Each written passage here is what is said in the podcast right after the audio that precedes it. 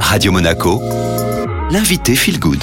Et je suis, comme chaque vendredi, en compagnie de Linda Posé, coach en développement personnel. On zoome sur les drivers, des messages qui, à force d'être répétés, influencent notre comportement depuis notre enfance. Aujourd'hui, cap sur le driver, sois fort. Quel est concrètement son message, Linda? Comment on se comporte quand ce driver va nous manipuler?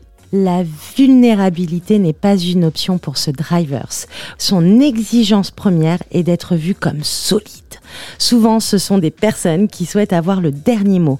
Ils recherchent la reconnaissance de leur valeur par peur d'être trahis ou rejetés. Ils ont besoin de liberté et de pouvoir. Le soi fort cache ses faiblesses et sa vulnérabilité pour faire illusion, mais cela leur demande d'être toujours sous tension, susceptibles, car ils se suradaptent aux exigences, se surmènent et sont souvent intolérants face aux faiblesses des autres.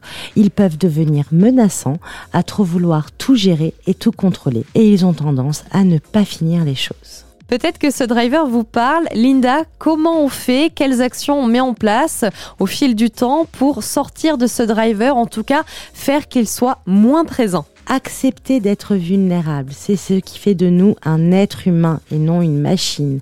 Accueillir ses ressentis et ses émotions. Travailler sur son intelligence émotionnelle.